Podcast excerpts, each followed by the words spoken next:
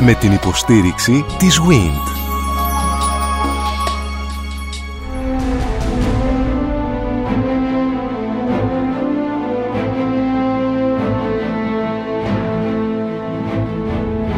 Γνωρίζοντας την Ακρόπολη. Μια συναρπαστική σειρά ραδιοφωνικών ντοκιμαντέρ στον Sky 100,3. Η αρχαία Αθήνα διανύει την καλύτερη ιστορική στιγμή της. Η πνευματική αναζήτηση απογειώνεται. Ο άνθρωπος παράγει σκέψη σε όλα τα επίπεδα. Ο κύριος Μανώλης Κορές μας περιγράφει την περίοδο που εμείς ονομάζουμε ο χρυσός αιώνας του Περικλή. Οι πρώτες ενέργειες του Περικλή ως κυβερνήτη της πόλης είναι να πείσει τους συμπολίτες του ότι πρέπει να κτίσουν έναν μεγάλο ναό. Ένα κτίσμα που θα μείνει στην αιωνιότητα προκειμένου μέσα από εκεί να λατρέψουν την Θεά Αθηνά που προστατεύει την αρχαία Αθήνα. Μπαίνει λοιπόν σε μια διαδικασία καταρχήν εξέβρεσης πόρων και στη συνέχεια και μέσα από τον ρόλο των Περσών οι οποίοι αναζητούν να αναδειχθούν ρυθμιστές του δημοκρατικού πολιτεύματος στην Αθήνα να τους παραμερίσει έτσι ώστε να βρεθούν όλα εκείνα τα χρήματα που χρειάζονται για αυτό το μεγάλο έργο.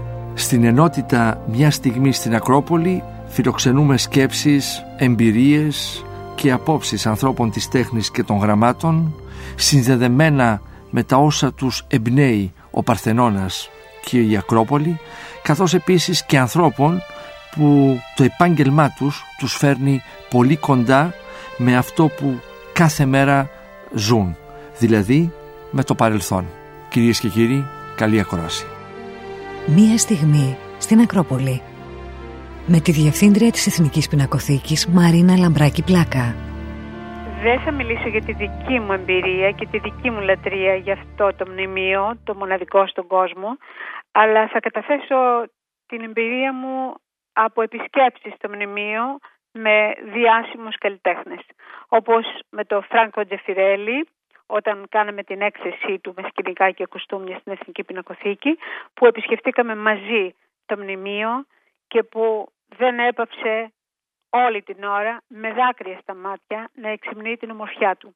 Στο τέλος βέβαια τον προκαλέσαμε να κάνει και μια δήλωση για την επιστροφή των μαρμάρων του Παρθενώνα. Δεύτερη εμπειρία ήταν η επίσκεψή μου με τον Καλατράβα, ο οποίος μου είπε ότι για εκείνον τα μεγαλύτερα, το σπουδαιότερο και πιο οικουμενικό και πιο τέλειο μνημείο του κόσμου είναι η Ακρόπολη και ο Παρθενώνας. Το γνωρίζει από τα εφηβικά του χρόνια όταν είχε έρθει φτωχός φοιτητής να επισκεφτεί την Ελλάδα. Και θα σας πω και κάτι που με εξομολογήθηκε πολύ πρόσφατα. Μου είπε ότι ήρθε με το γιο του και ότι στάθηκε μπροστά στα προπήλαια και όταν αποκαλύφθηκε μπροστά του το όραμα του Παρθενώνα είπε στο γιο του «Σου ορκίζομαι ότι δεν θα καταδεχτώ ποτέ να υπογράψω ένα άσχημο μνημείο. Το ορκίζομαι μπροστά στον Παρθενώνα». Αυτή η λατρεία και υποχρέωση της ομορφιάς που εμπνέει στους δημιουργούς ο Παρθενώνας και που βεβαίως ποτέ δεν μπορεί κανείς να τον ξεπεράσει. Αργότερα όταν επισκέφθηκε για πρώτη φορά την Κωνσταντινούπολη μου είπε δίπλα στον Παρθενώνα βάζω την Αγία Σοφία. Επίσης θέλω να σας πω πόσο ελίτης λέει ότι όταν ο ήλιος εξαφανίζει τα πάντα τότε αρχίζει να τραγουδάει το φως στον Παρθενώνα. Γιατί είναι σαν μια μεγάλη άρπα φωτός και σκιάς όπως την έχει συλλάβει ο Ικτίνος, όπως την έχουν συλλάβει οι δημιουργοί του. Νομίζω ότι δεν μπορεί κανείς να εκφράσει με λόγια αυτό που εμπνέει και που θα εμπνέει για πάντα ο Παρθενώνας. Πολύ όμορφα λόγια, έχει πει και ο Μαλρό και είναι κατατεθειμένα στο, στο μικρό κατάλογο της έκθεσης που έχουμε τώρα από το Λούβρο όταν η Ελλάδα έγινε μόδα, Λεγκούελα Γκρέκ. Ο Μαλρό πριν 50 χρόνια όταν ήρθε για πρώτη φορά να μιλήσει με την ευκαιρία της φωταγώγησης του μνημείου που είπε ότι το μνημείο αυτό φωτίζει για πάντα την ανθρωπότητα. Ίσως πρέπει να σταματήσω να σας πω ένα πράγμα που έχει σχέση με το Σκελιανό. Ο Σκελιανός έγραψε ότι επισκέφθηκε κάποτε το Ροντέν.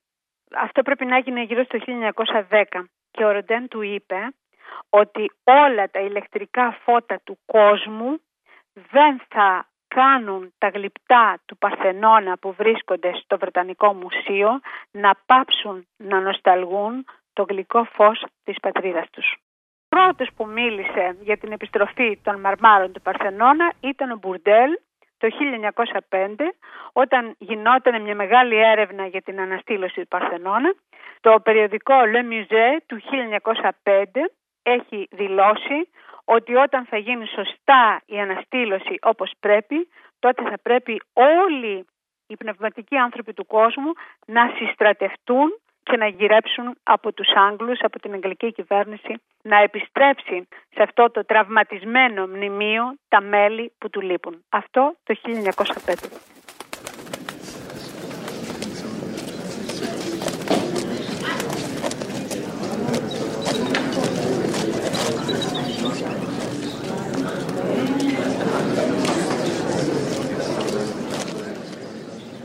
Στους ανθρώπους του πνεύματος μέσα ήρθαν με την οικονομική δύναμη των βιοτεχνών να προσθεθούν και άλλα μυαλά και, κύριε Κορέ ή όλα αυτά έγιναν από έναν αριθμό ανθρώπων που θα τους ονομάζουμε σοφούς γνώστες Φυσικά είχε προηγηθεί στην Ιωνία η περίφημη Ιωνική σχολή. Στην εποχή του Θαλή δεν υπάρχει κάτι ισοδύναμο στην Αθήνα προφανώς.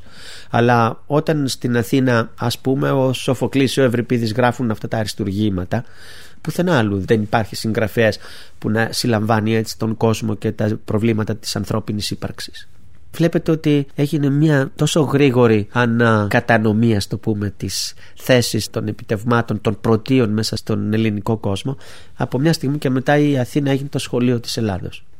Ο Πλούταρχος πέντε αιώνες μετά τον Παρθενώνα θα γράφει ότι αυτό το επίτευγμα έγινε σε τόσο λίγο χρόνο για να διαρκέσει τόσο πολύ διότι συνήθως πράγματα που γίνονται βιαστικά είναι για να φύγουν λίγο αργότερα και όμως τα χρόνια του Πλουτάρχου ο Παρθενών ήταν τόσο παλιός όσο στα χρόνια του Γκόι η Νότρο Ντάμ στο Παρίσι και όμως στα χρόνια του Γκόι Νότρο Ντάμ έμοιαζε ένα παμπάλαιο σκονισμένο σκοτεινιασμένο καπνισμένο κτίριο και ο Παρθενών στα χρόνια του Πλουτάρχου ήταν σαν να είχε χτιστεί μια μέρα πριν. Ήταν τέτοιο το υλικό, τέτοια η τελειότης της κατασκευής τόσο η ευτυχή συγκυρία ότι ο κόσμος, ο ελληνικός κόσμος δεν είχε υποστεί εξωτερικές προσβολές δεν είχαν ακόμη εισδύσει οι βάρβαροι και τα ξένα μικρόβια τα ιδεολογικά και έτσι αυτό το μνημείο ήταν τελείως καινούριέ. και είχε αντέξει και κάποιους σεισμούς που γνωρίζουμε σήμερα από την ιστορία των σεισμών ότι είχαν επισυμβεί ε, παρόμοιοι με τους χειρότερους που γνωρίσαμε τις τελευταίες δεκαετίες πάλι δεν καταλάβαινε τίποτα το κτίριο γιατί ήταν τέλειο τεχνικής, ναι, τεχνικής, ναι, ασφαλώς, ασφαλώς ναι.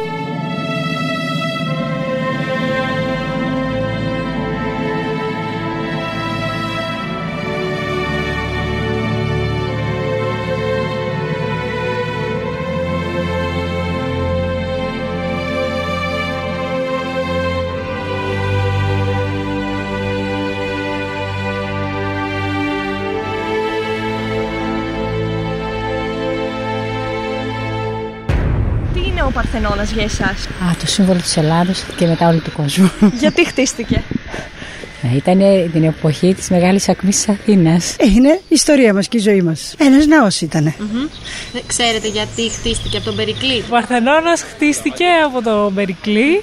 Ήταν ε, προς τιμή της Θεάς Αθηνάς. Εκεί συγκέντρωναν οι Αθηναίοι τα χρήματα για την πόλη και γενικώ για την ε, συμμαχία που είχαν από όλες τις ε, μαζεύανε λεφτά από όλα τα νησιά. Γιατί χτίστηκε προς τιμή της Θεάς Αθηνάς ναός είχαν μαζέψει χρήματα από τους συμμάχους και ήθελαν να φτιάξουν κάτι όμορφο. Ο Παρθενώνας είναι ναός προς το μέλλον της Αθηνάς. Τι είναι ο Παρθενώνας, είναι ένα αρχαίο κτίριο. Κτίριο. Γιατί ναι. χτίστηκε, Ξέρετε. Όχι, όχι, δεν ξέρω. Ναός. Γιατί χτίστηκε; Για τους Αθηναίους της εποχής εκείνης. Παρθενώνας, ένα μνημείο. Ένας ναός, ουσιαστικά. Mm-hmm. Ξέρεις γιατί χτίστηκε; Γιατί χτίστηκε ακριβώς, mm-hmm. όχι. Το φτιάξε ο Περικλής τότε το, το κλέος των Αθηνών έκανε αυτό το μεγάλο έργο με τον Ικτίνο και τον Καλλικράτη για να αναδείξει την κυριαρχία, τον πολιτισμό και το, και το μεγαλείο της, των Αθηνών, του κράτους των Αθηνών. Αυτό κυρίως. Ο Παρθενώνας ναι. χτίστηκε προς τιμή της Αθηνάς. Τι είναι ο Παρθενώνας; Ήταν ναός. Ο ναός της Αθηνάς επί Περικλέους χτίστηκε, χτίστηκε για να δείξει και την δύναμη του Αθηναϊκού κράτους της εποχής εκείνης. Στον χρυσού αιώνα του Περικλέους χτίστηκε για να λατρεύουν τη θεά Αθηνά, όπως εμείς έχουμε τις εκκλησίες, αυτοί έχουν τον Παρθενώνα. Ο ναός κτίστηκε. Ναός της Θεάς Αθηνάς, προς τιμή της Θεάς Αθηνάς. Το διπλανό το κτίριο, το ερέχθιο, στο πλάι ήταν το ξώανο. Το ξώανο δεν βρισκόταν μέσα εδώ. Προϋπήρχε ναός παλαιότερα, τον κάψανε κατεστράφη, τον αλλάξανε, φτιάξανε άλλον οι Αθηναίοι. Εν συνεχεία οι Πέρσες το 480 τον κατέστρεψαν και φτιάχτηκε αυτός ο ναός που βλέπουμε σήμερα. Δεν ξέρω αν φτιάχτηκε τέτοιο κτίριο στο, στην ανθρωπότητα πουθενά και για ποτέ. Ούτε νομίζω θα ξαναφτιαχτεί. Το ανώτερο σημείο του είναι 4.700 μέτρα. Εκεί συγκλίνουν όλες οι κολόνες. Παρθενώνος το μεγαλύτερο μνημείο του κόσμου. Είναι ένα αρχαίο μνημείο. Χτίστηκε το 400 νομίζω π.Χ. Το λόγο αυτό δεν ξέρω. Ε, ναό ήταν της αρχαιότητας. Εντάξει, είναι ένα σύμβολο. Προς τιμή της Αθηνάς. Ο Παρθενώνας, ιστορικό μνημείο της Ελλάδος. Γιατί χτίστηκε, ήταν μια, ένας ναός. Ένας ναός της αρχαιότητας που συμβολίζει μια ολόκληρη, ολόκληρη εποχή. Αρχαίο μνημείο, σπουδαίο μνημείο της αρχαιότητας. Προς τιμή της Θεά Αθηνάς χτίστηκε. Είναι το σύμβολο της, Αθ... της Αθήνας και της Ελλάδος. Παντού σε παγκόσμια κλίμακα, στους χάρτες, στα βιβλία κλπ. Όταν θέλουν να παρουσιάσουν κάτι με την Αθήνα, τον Παρθενώνα προβάλλουν. Χτίστηκε τον 5ο αιώνα π.Χ. από τον Περικλή στη Μεγάλη Έγκλη της Αθήνας με σκοπό να είναι ένα μέρος της Ακρόπολης βασικά μαζί με κάποια άλλα ε, μνημεία και αφιερωμένος στη Θεά Αθηνά.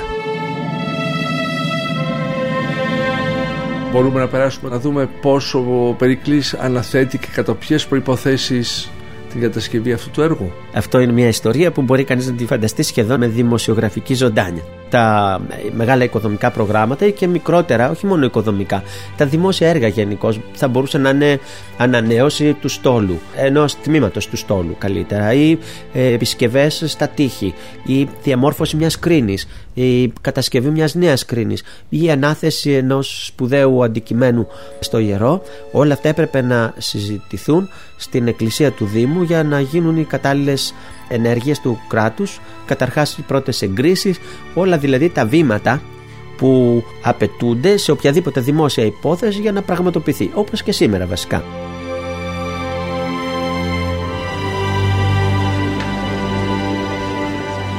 Έτσι πρέπει να φανταστούμε ότι στην εκκλησία του Δήμου κάποιος πολίτης θα έπρεπε να σηκώσει το χέρι και να προτείνει για την ημερησία διάταξη κάποιας προσεχούς ολομέλειας ένα θέμα που ο ίδιος έκρινε εύλογο. Παραδείγματος χάρη, τι θα γίνει με την οδό που οδηγεί στον Πειραιά. Έχει λακκούβες πολλές, μήπως θα πρέπει να βελτιωθεί; Ρωτούσε ο διευθύνων την συζήτηση κάποιος από τους βουλευτές της Πριτανεύουσας φυλής. Συμφωνείτε, σήκωναν τα χέρια, ναι, ναι, ωραία, πάρα πολύ καλά. Την προσεχή συνεδρίασή μας θα είναι στην ημερησία διάταξη και αυτό το θέμα. Ετοιμαστείτε για αυτή τη συζήτηση. Κάτι τέτοιο λοιπόν έγινε. Κάποιος θα ύψωσε το χέρι και θα είπε ε, πέρασαν 30 χρόνια από τότε που καταστράφηκαν οι ναοί και ακόμη σχεδόν αχνίζουν τα ερήπια επάνω στην Ακρόπολη. Η πόλη έχει τα χρήματα πια. Μήπως ήρθε η ώρα να τα αποκαταστήσουμε να αρχίσει και αυτό το πρόγραμμα; Θα κοιτάχτηκαν μεταξύ τους οι διάφοροι, σήκωσαν τα χέρια. Ναι, ναι, θα φώναζαν μερικοί. Όχι, όχι κλπ. Εντάξει, θα το συζητήσουμε. Πέρασε στην ημερησία διάταξη και μετά αρχίζει η συζήτηση. Κάποια μέρα ήρθε η ώρα του θέματος. Τον ρώτησαν πάλι αυτόν τον πολίτη, έχεις κάτι να προσθέσεις, συμφωνούμε κλπ. Θα ψέλισε και αυτός κάποιες ιδέες να είναι ένας ναός που να έχει 20 κολόνες ή να είναι σαν τον παλιό, κάτι τέτοιο. Ναι, ναι, αλλά νομίζω ότι ο Καλίας που συζητούσαμε προχθές αυτό το θέμα έχει κάτι σκεφτεί έλεγε κάποιος μια γνώμη κλπ. Έβλεπαν τις αντιδράσεις, προφανώς κόβανε ματιές πώς θα το σερβίρουν δηλαδή το θέμα. Ο ήταν παρόν σε αυτές τις συζητήσεις. Ε, φυσικά ήταν παρόν. Ήταν ένας πολίτης, καθόταν κάπου ήρεμος.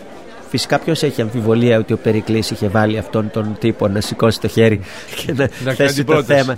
Βεβαίως σε τελείως ιδανικές συνθήκες ο κάθε πολίτης είχε πλήρη εποπτεία των θεμάτων της πόλη. Και δεν αποκλείεται να έχει γίνει έτσι. Αλλά αν είχε φτάσει ο καιρός και το κόμμα του Περικλέους ήταν έτοιμο να προχωρήσει σε αυτό το έργο και δεν εκινήτω κανείς, προφανώς. Κάποιος που θα αναλάβει να κάνει το λαγό που λέμε. Σαν ναι, ναι, ακριβώς. Γιώργο, ε, σήκω το χέρι και πέσει αυτό και λοιπά. Θα έλεγε κανείς σήμερα. Κάπως έτσι πρέπει να φανταστούμε ότι άρχισε. Πολύ σύντομα άρχισαν οι ζυμώσεις, γνώριζαν ότι υπήρχε αντιπολίτευση, εντονότατη αντιπολίτευση. Υπήρχε πάντοτε ένας αντίπαλος του Περικλέους εκεί ο εφιάλτης. Ε, συνωνυμία δεν έχει σχέση με το ένας άξιος πολιτικός και μάλιστα η πολιτεία του ήταν πάντοτε υπέρ της σύνεσης της οικονομίας. Ο Περικλής παρασυρώταν και από μια πώς να το πω υπερβολή μεγαλείου. Πιθανώς δηλαδή η αντιπολίτευση δεν ήταν πώς να το πω αμεληταία δύναμη ούτε ήταν μικροπολιτική Καλά, κάποια δόση μικροπολιτικής θα μπορούσε επίσης και εκεί να υπάρχει αλλά φανταζόμαστε γενικώς ότι εκείνη την εποχή η αθηναϊκή πολιτεία βρισκόταν στην πλέον υγιή φάση της. Υπάρχουν πάρα πολλές ενδείξεις γι' αυτό.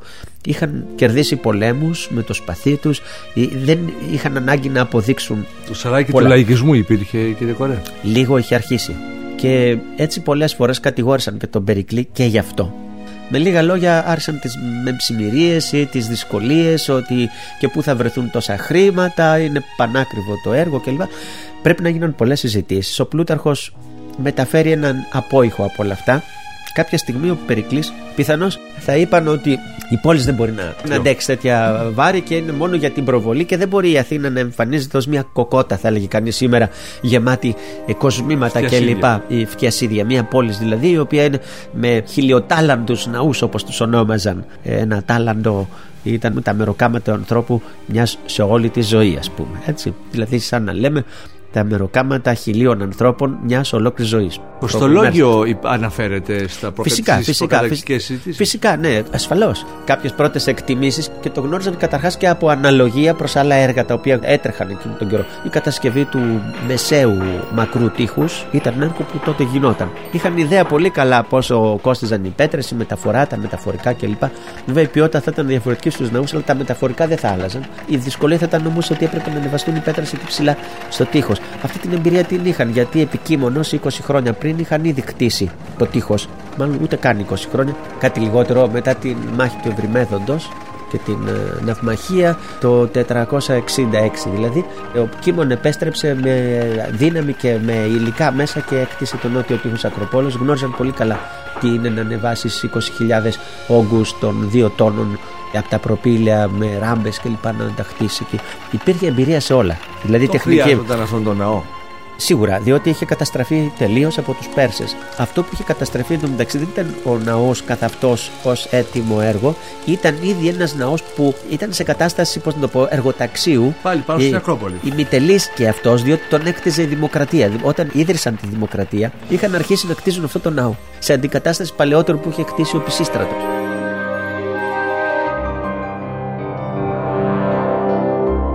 Εδώ θέλω να σας ρωτήσω το εξής. Αυτοί ήταν όλοι αφιερωμένοι στην Αθηνά. Όλοι Πάντα στην Αθηνά. Ναι. Αυτό είναι ενδιαφέρον. Μπορεί σε διάφορα ιερά να βλέπουμε πολλούς ναούς, αλλά οι ναοί όλοι ανήκουν στην κύρια θεότητα του ιερού. Α πούμε στη Δήλο είναι ο Απόλλων, είναι η Άρτεμις και εδώ και εκεί μπορεί να εμφανίζονται και διάφοροι άλλοι συστεγαζόμενοι θεοί, αλλά οι τέσσερις ναοί στο κεντρικό ιερό της Δήλου είναι και οι τέσσερις του Απόλλωνος. Έτσι στην Ακρόπολη έχουμε έξι ναούς της Αθηνάς. Κατά χρονικά διαστήματα. Ε, σε κάποια στιγμή συνεπάρχουν τουλάχιστον τρεις. Δηλαδή η Αθηνά νίκη, μπαίνοντας δεξιά, ο ίδιος ο Παρθενών που είναι η Παρθένος Αθηνά και στο Ερέκτιο Αθηνά Πολιά. Τρεις υποστάσεις της Αθηνάς.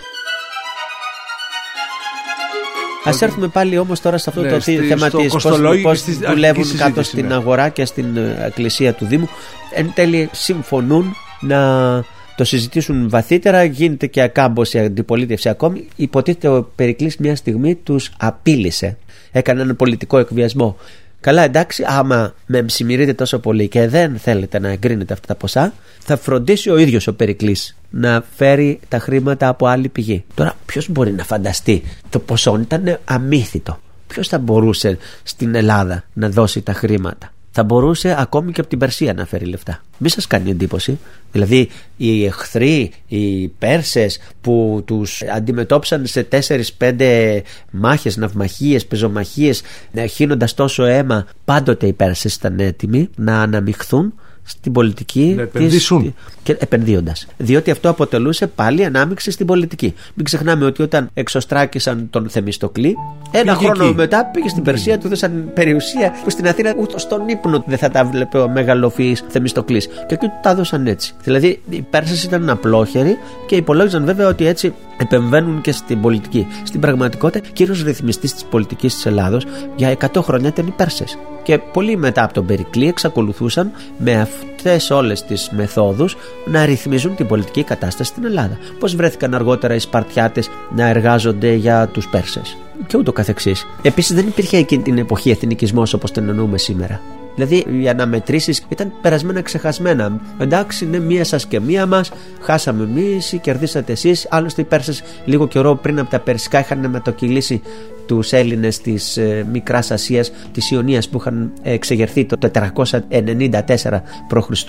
Εμφανίζονταν Πέρσες για δουλειά στην Αθήνα, μια που το έχουμε αναλύσει τόσο πολύ; Ασφαλώς θα υπήρχαν πάμπολοι Πέρσες στην Αθήνα που δούλευαν κανονικά και πάμπολοι Έλληνες που δούλευαν στην ε, που Περσία. και επιχείρηση. Κατά μείζωνα λόγο. Α πούμε στην Περσέπολη του Δαρίου, το ωραιότερο έργο που είναι ένα παγκόσμιο επίτευγμα, έγινε σε πάρα πολύ μεγάλο βαθμό και με τη συμβολή Ελλήνων τεχνητών, καλλιτεχνών κλπ. Μάλιστα ο ίδιος ο Δαρίος το έγραψε στις δύο ε, αναθηματικές πλάκες, χρυσή η μία αργυρά η δεύτερη με μεγάλη περηφάνεια ότι τους κύονες και τα γλυπτά τα ετοίμασαν οι καλύτεροι Ιωνες δεν υπήρχε η έννοια αυτού του εθνικισμού όπως την ξέρουμε σήμερα με μίση και λοιπά. Επομένως σε αυτό το πλαίσιο ήταν ενδεχόμενο ο Περικλής αν πήγαιναν άσχημα οι συζητήσεις θα έπαιρνε και από τους Πέρσες κάποια δάνεια μπορεί να έβαζε και από τους Σπαρτιάτες ποιος ξέρει να έβαζε και προσωπικά χρήματα να έχει και κάποιους χορηγούς και να τον έχτιζε την Παρθενώνα.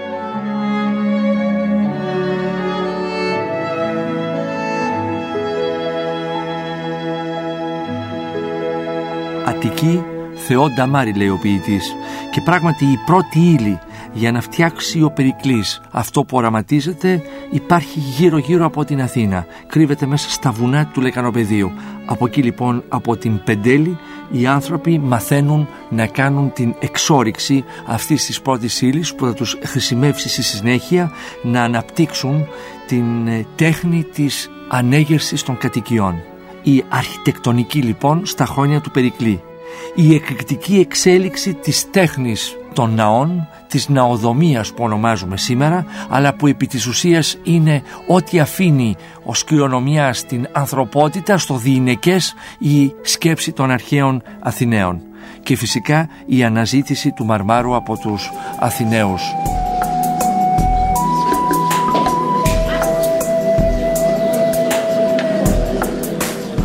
Μόλις οι Αθηναίοι είδαν ότι ο Περικλής είναι αποφασισμένος στη διάρκεια της θητείας του να το κτίσει το έργο, αμέσως είπαν εντάξει, ωραία, ωραία, ωραία, το χρηματοδοτούμε. Συμφωνούμε ό,τι πεις. Και έτσι το άρχισαν. Το πιο παράξενο όμως είναι ότι ο Περικλής εκλεγόταν στην ίδια θέση κατέτος. Διότι η πολιτεία ήταν έτσι που κανείς δεν είχε αξίωμα για περισσότερο από ένα χρόνο. Σοφά ε, μελετημένο και αυτό. Βεβαίως, ναι, έπρεπε να σε εκλέγουν και σπανίως ο ίδιος μπορούσε να εκλέγεται δεύτερη ή τρίτη φορά. Άλλαζαν αυτά. Ο Περικλής όμως είχε το ταλέντο. Και επίσης φαίνεται ότι η πολιτική του ικανοποιούσε πάντοτε την πλειοψηφία και ήταν και λογική. Δηλαδή είχε ταλέντο όχι απλώς να πείθει, αλλά το πρόγραμμά του ήταν καλό. Άλλωστε είχε πει ότι αν εγκρίνουμε τέτοιο έργο πάνω στην Ακρόπολη, δεν είναι ότι θα λάμψει η πόλη και θα δείξει τη δύναμή της, αλλά δημιουργούνται θέσεις εργασίας για πάρα πολύ καιρό για σχεδόν όλη την πόλη. Έτσι λοιπόν εγκρίθηκε. Και πρέπει να φανταστούμε ότι η πολιτεία ανέθεσε σε κάποια επιτροπή αυτό που λέμε σήμερα Επιτροπή Αρχιτεκτονικού Διαγωνισμού. Κάλεσαν τους αρχιτέκτονες. Γνωρίζουμε ότι οι αρχιτέκτονες τότε υπέβαλαν κυρίως μια φραστική περιγραφή κείμενο αλλά μερικές φορές συνόδευαν την περιγραφή, την πρότασή τους δηλαδή που ήταν ένα κείμενο και με ίνδαλμα όπως λέγεται μερικές φορές που μπορεί να είναι ή σχέδιο ή κάποιο ομοίωμα και υπήρχαν και παραδείγματα τα οποία είναι μακέτες σε φυσικό μέγεθος. Τμήματα δηλαδή του κτίσματος σε μακέτα κάποιο κοιμάτιο, κάποια λεπτομέρεια η οποία δεν περιγράφεται εύκολα με λόγια κάτι τέτοιο πρέπει να έγινε η και... αρχιτεκτονική και αν τα χρόνια ως επιστήμιο είχε κάνει πρόοδο; Τεράστια τεράστια ας πάμε λίγο πιο πέρα από την Αθήνα. Τι συνέβαινε στην Ιωνία. Τότε είχε χτιστεί ο ναός της Εφεσίας Αρτέμιδος στην Έφεσο. Αυτό ήταν ένα απίστευτο κτίριο. Με 140 κύονες 120 μέτρα μήκος 55 μέτρα πλάτος οι κύονες έφταναν σχεδόν στα 18 μέτρα ύψος. Ένα απέραντο κτίριο. Ο κάθε κύον αυτού του ναού μαρμάρινος και κάθε ένας κύον διαφορετικός από τους άλλους η αξία ενός τέτοιου κύωνος σήμερα από εκείνους του ναού της Εφεσίας Αρτέμιδος θα ήταν κάτι στην περιοχή του ενός εκατομμυρίου έως τριών εκατομμυρίων ευρώ. Ο ένας. Ο ένας, ναι. Λοιπόν, έργα μύθιτα δηλαδή. Και επειδή είπαμε πριν για χορηγίες και για ανάμειξη περσών κλπ. Στην Έφεσο, πολλοί οικείονε ήταν δωρημένοι από τον βασιλιά της Λιδίας, τον Κρίσο. Ο περίφημος Κρίσος. Ο Λιδός είχε δώσει τα χρήματα και είχαν κτίσει και μερικούς οικείονε στο νότο τη Εφέσου. Λοιπόν, αυτό το έργο στην Έφεσο είχε χτιστεί σχεδόν ένα αιώνα πριν από τον Παρθενώνα. Και όλοι το γνώριζαν στην Ελλάδα ότι ήταν απίστευτο. Για να καταλάβουμε και το μέγεθος του χρήματος. Το μέγεθος του ήταν 3,5 φορές, ας πούμε, σε έκταση ήταν υπερδιπλάσιο του Παρθενώνα και σε όγκο 3-4 φορές μεγαλύτερο. Σε ποσότητα μαρμάρου κλπ. Ήταν τέλειο. Και αν κανείς σκάψει στην Έφεσο, βρίσκει ότι 100 χρόνια πριν υπήρχε μόνο μία καλύβη στη θέση του ναού. Δηλαδή η εξέλιξη της τέχνης των ναών δεν ήταν όπως είπα και πριν βαθμιαία, γραμμική, βραδία προοδευτική αλλά ήταν εκρηκτική δηλαδή με άλματα που το επόμενο δεν είχε τίποτα να κάνει με το προηγούμενο είναι σαν να βλέπετε στη Νέα Υόρκη παλιές εικόνες που δείχνουν ξύλινες οικοδομές στην ε, έσω της Wall Street ξύλινες οικοδομές τριόροφες με 4,5 μέτρα πλάτος ύψος πατώματος 2 και 50 και το ένα δίπλα στα άλλο κολλητά η δεύτερη γενιά είναι πλήνθυνα κτίσματα εκεί ε, τετραόροφα με καλύτερες συνθήκες αρχιτεκτονικής και αυτά αντικαθίστανται ξαφνικά από χαλίβδινες και κρυστάλλινες κατασκευές του ύψους των 150 μέτρων. Κάπως έτσι εξελίχθηκαν τα πράγματα τότε. Δηλαδή ένας που είναι συνηθισμένος στην ανοικοδόμηση κάποιων πόλεων στην Ευρώπη, ας πούμε στο Παρίσι κλπ. Πιθανώς να μην μπορεί να φανταστεί τέτοια τρελή εξέλιξη. Αλλά μόνο αν έχεις δει εικόνες από την ε, Wall Street έσω πώς ήταν οι αγρικίες με τα μαρούλια μπροστά και πώς αντικαθίστανται και πώς και πώς και πώς και πόσο ε, δηλαδή αστραπία αλλάζουν αυτά γιατί διότι δεν επινοούν τίποτα στη Νέα Υόρκη. Ήδη στην Ευρώπη έχουν γίνει όλα τα βήματα. Απλοί άπικοι βρίσκονται εκεί και καθώς συνεχώς τα πράγματα α, ανθούν οικονομικά φέρνουν έτοιμα, έτοιμα τα προϊόντα της προόδου και κτίζουν ξαφνικά και μεγάλα σιδερένια κτίρια και υπερβαίνουν φυσικά τα, τα ευρωπαϊκά ας πούμε μοντέλα. Πολύ λόγω της δύναμης. Έτσι έγινε και στην Αθήνα. Υπάρχει Υπήρχε... αναλογία μεταξύ της πόλεως και του ναού που επιχειρούν να κτίσουν δηλαδή έχει αναπτυχθεί και η πόλη στο μεταξύ τα οικήματά τους, τα δημόσια έργα τους Οι πόλεις τότε στην Ελλάδα αποτελούνται από κτίσματα ιδιωτικά τα οποία είναι στην καλύτερη περίπτωση ευτελή. Ούτε στην Έφεσο που είχαν τον τεράστιο μαρμάρινο ναό τα σπίτια ήταν άξια λόγου. Ήταν κάτι καλύτερο από καλύβες. Πλήνθυνα δωμάτια 3 επί 4 ο τείχος είχε 45 εκατοστά πάχος. Το ύψος ήταν 2 και 70 το πολύ. Μια απλή στέγη και ραμωτή επάνω. Και μια πόρτα στο νότο. Ούτε καν παράθυρα. Η ζωή ήταν στο ύπεθρο, στην αγορά κλπ.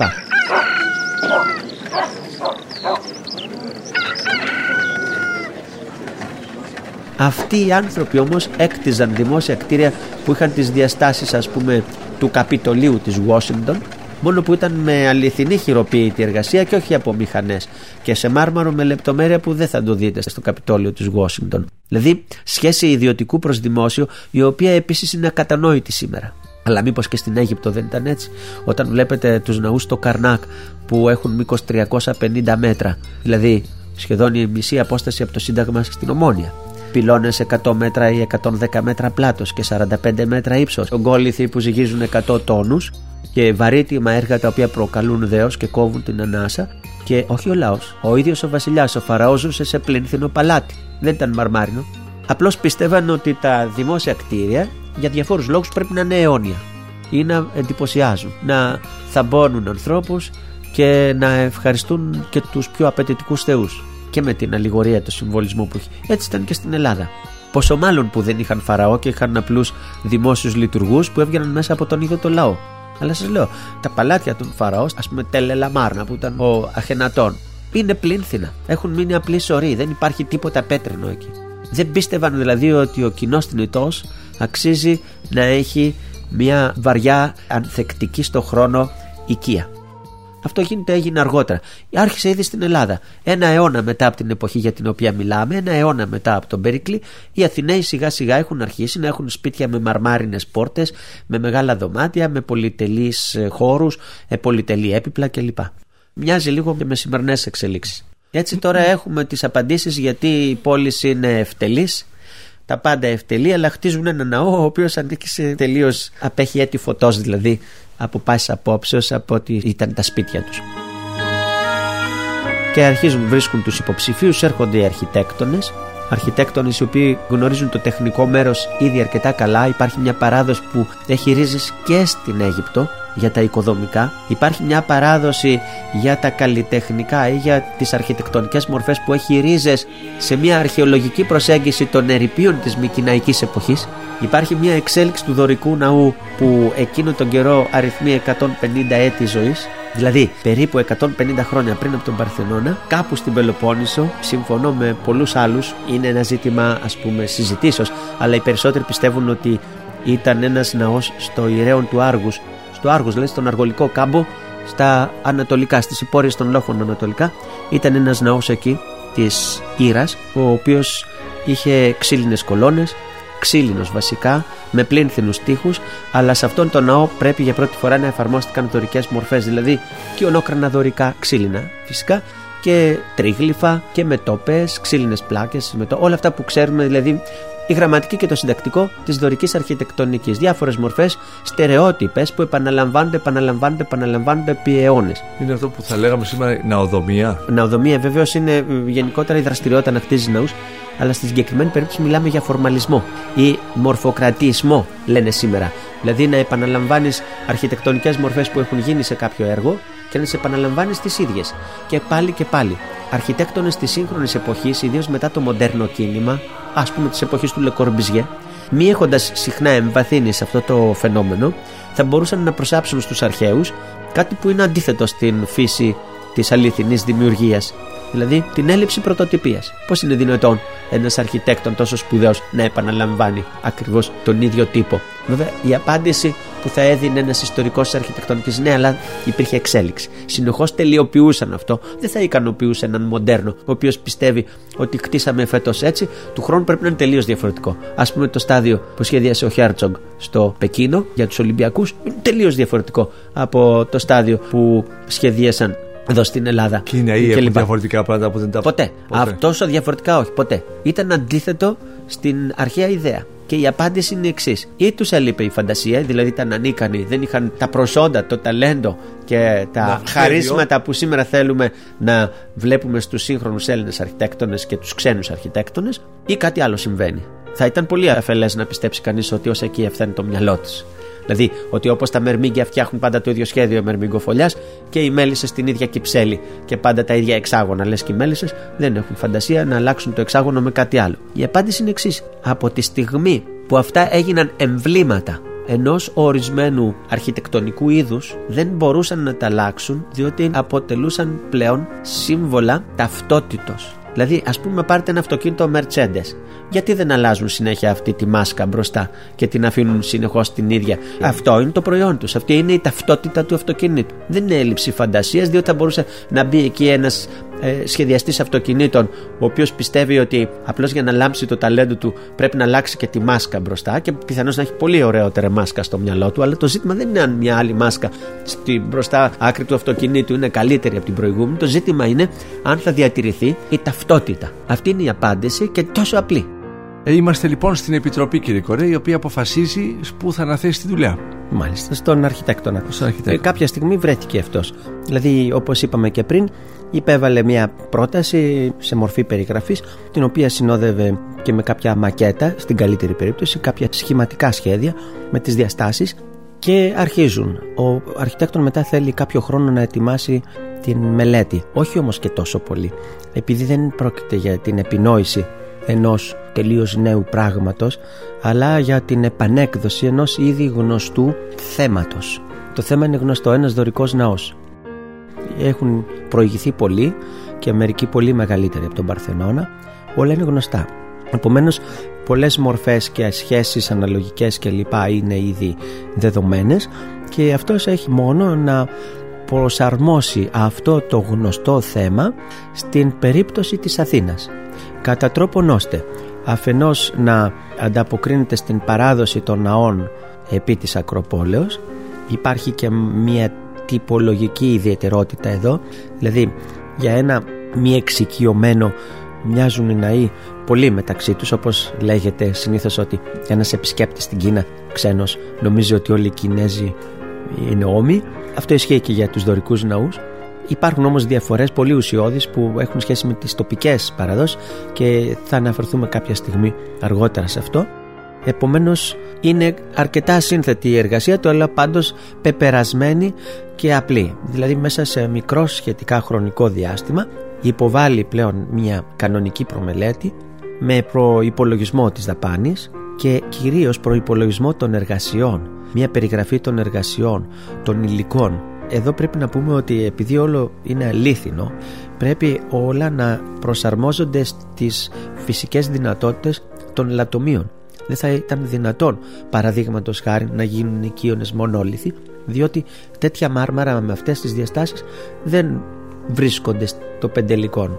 Μπορεί ένα μέρος του όρους να είναι μαρμάρινο αλλά η μαρμάρινη μάζα δεν αποτελεί ένα συνεχές διακόπτεται κάθε τόσο από φυσικούς αρμούς και επομένως πρέπει κανείς προηγουμένως να έχει εξερευνήσει από γεωλογικής απόψεως αυτά τα στρώματα μαρμάρου, τις μαρμαροφόρες φλέβες και να έχει αντιληφθεί τα όρια της κάθε περιοχής όπου μπορεί να γίνει λατομείο εις ό,τι αφορά τις ε, μέγιστες διαστάσεις ενός όγκου που θα αποκτηθεί εκεί ή τις ιδιότητες ποιοτικές, ποιοτικά χαρακτηριστικά κάθε φορά που δεν είναι ακριβώς σταθερά σε όλο το μήκος της φλέβας και πολλές φορές ε, δεν είναι συνδυαστά με εκείνα των διαστάσεων οπότε και κάποιες οικονομοτεχνικές ε, παραδοχές μπορεί να είναι απαραίτητες κάποιος συμβιβασμός σε σχέση με την ε, ποιότητα ή τις διαστάσεις και όλα αυτά πρέπει να ε, ληφθούν υπόψη στο σχεδιασμό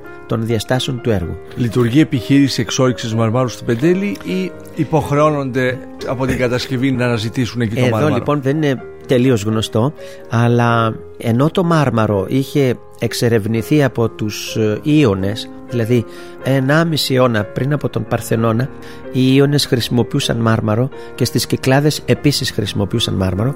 Στην Αθήνα το υλικό αυτό δεν το χρησιμοποιούσαν και όταν το ήθελαν το έφερναν από τις Κυκλάδες κυρίως από την Άξο πρώτα από την Άξο και μετά από την Πάρο το μάρμαρο έρχεται από την Πάρο επί Πισιστρατιδών, δηλαδή γύρω στο 550-540 π.Χ. Ακριβώς 100 χρόνια πριν από την περάτωση του Παρθενώνος. Η στιγμή για να υλοποιηθεί η σκέψη του Περικλή πλησιάζει. Ο κυβερνήτης της αρχαίας Αθήνας αναζητεί εκείνους τους συνεργάτες οι οποίοι θα σχεδιάσουν και θα υλοποιήσουν αυτό το έργο που εμείς όπως λέμε σήμερα αφήνει εποχή. Πάντα πλήρη θεών. Δεν ξέρω καθόλου τι θα κέρδιζε η απόλαυση των τουριστών στην Ακρόπολη. Αναδιάζαμε ξαφνικά στο κεφάλι τους λίγες κάπως πιο ειδικές, αλλά αρκετά γνωστές αρχιτεκτονικές λεπτομέρειες. Ότι λόγου χάρη δεν υπάρχει στον Παρθενώνα ούτε μια πραγματικά ευθεία γραμμή. Ότι ο παραλληλεπίπεδος όπως μας φαίνεται τούτος ναός αν τον προεκτείναμε από το έδαφος ένα ή δύο χιλιόμετρα θα έπαιρνε την όψη πυραμίδας ότι όλες αυτές και άλλες λεπτότητες αδιόρατες για μας χρειάστηκαν οι σημερινοί να κάνουν προσεκτικές καταμετρήσεις για να τις εξακριβώσουν. Ήταν ωστόσο ορατές για τα μάτια των ανθρώπων των καιρών εκείνων. Μου έρχεται στο νου ένας αγράμματος Έλληνας των αρχών του περασμένου αιώνα τα λιγοστά γράμματα που ήξερε τα είχε μάθει στα 35 του χρόνια για να γράψει από μνημονεύματα, πασίγνωστα σήμερα. Μιλά καθώς το σημειώνει σε κάτι στρατιώτες προς το τέλος της ελληνικής επανάστασης που γύρευαν να πουλήσουν σε Ευρωπαίους δύο αρχαία αγάλματα. Τους λέει «Αυτά και δέκα χιλιάδες τάλαρα να σας δώσουνε. Να μην το καταδεχτείτε να βγουν από την πατρίδα μας. Γι' αυτά πολεμήσαμε. Νημόνευα το Μακρυγιάννη. Τα λόγια του δεν είναι ρητορίες σοφολογιότατου. Λέγονται από έναν άνθρωπο που ήξερε, καθώς το μαρτυρά η ζωή του, και το βάρος της λαλιάς και το βάρος του πόνου. Ο άλλος είναι ένας μοαμεθανός ταξιδιώτης που δαγμένος στη δική του παράδοση γεννήθηκε στην πόλη και απηχεί δεν ξέρω ποιο βαθμό τα όσα άκουσε στις περιπλανήσεις του. Το όνομά του Ευλιά Τσελεμπή. Ταξίδεψε και στην Ελλάδα κατά το 1667. Γράφει για την Αθήνα στο διπορικό του.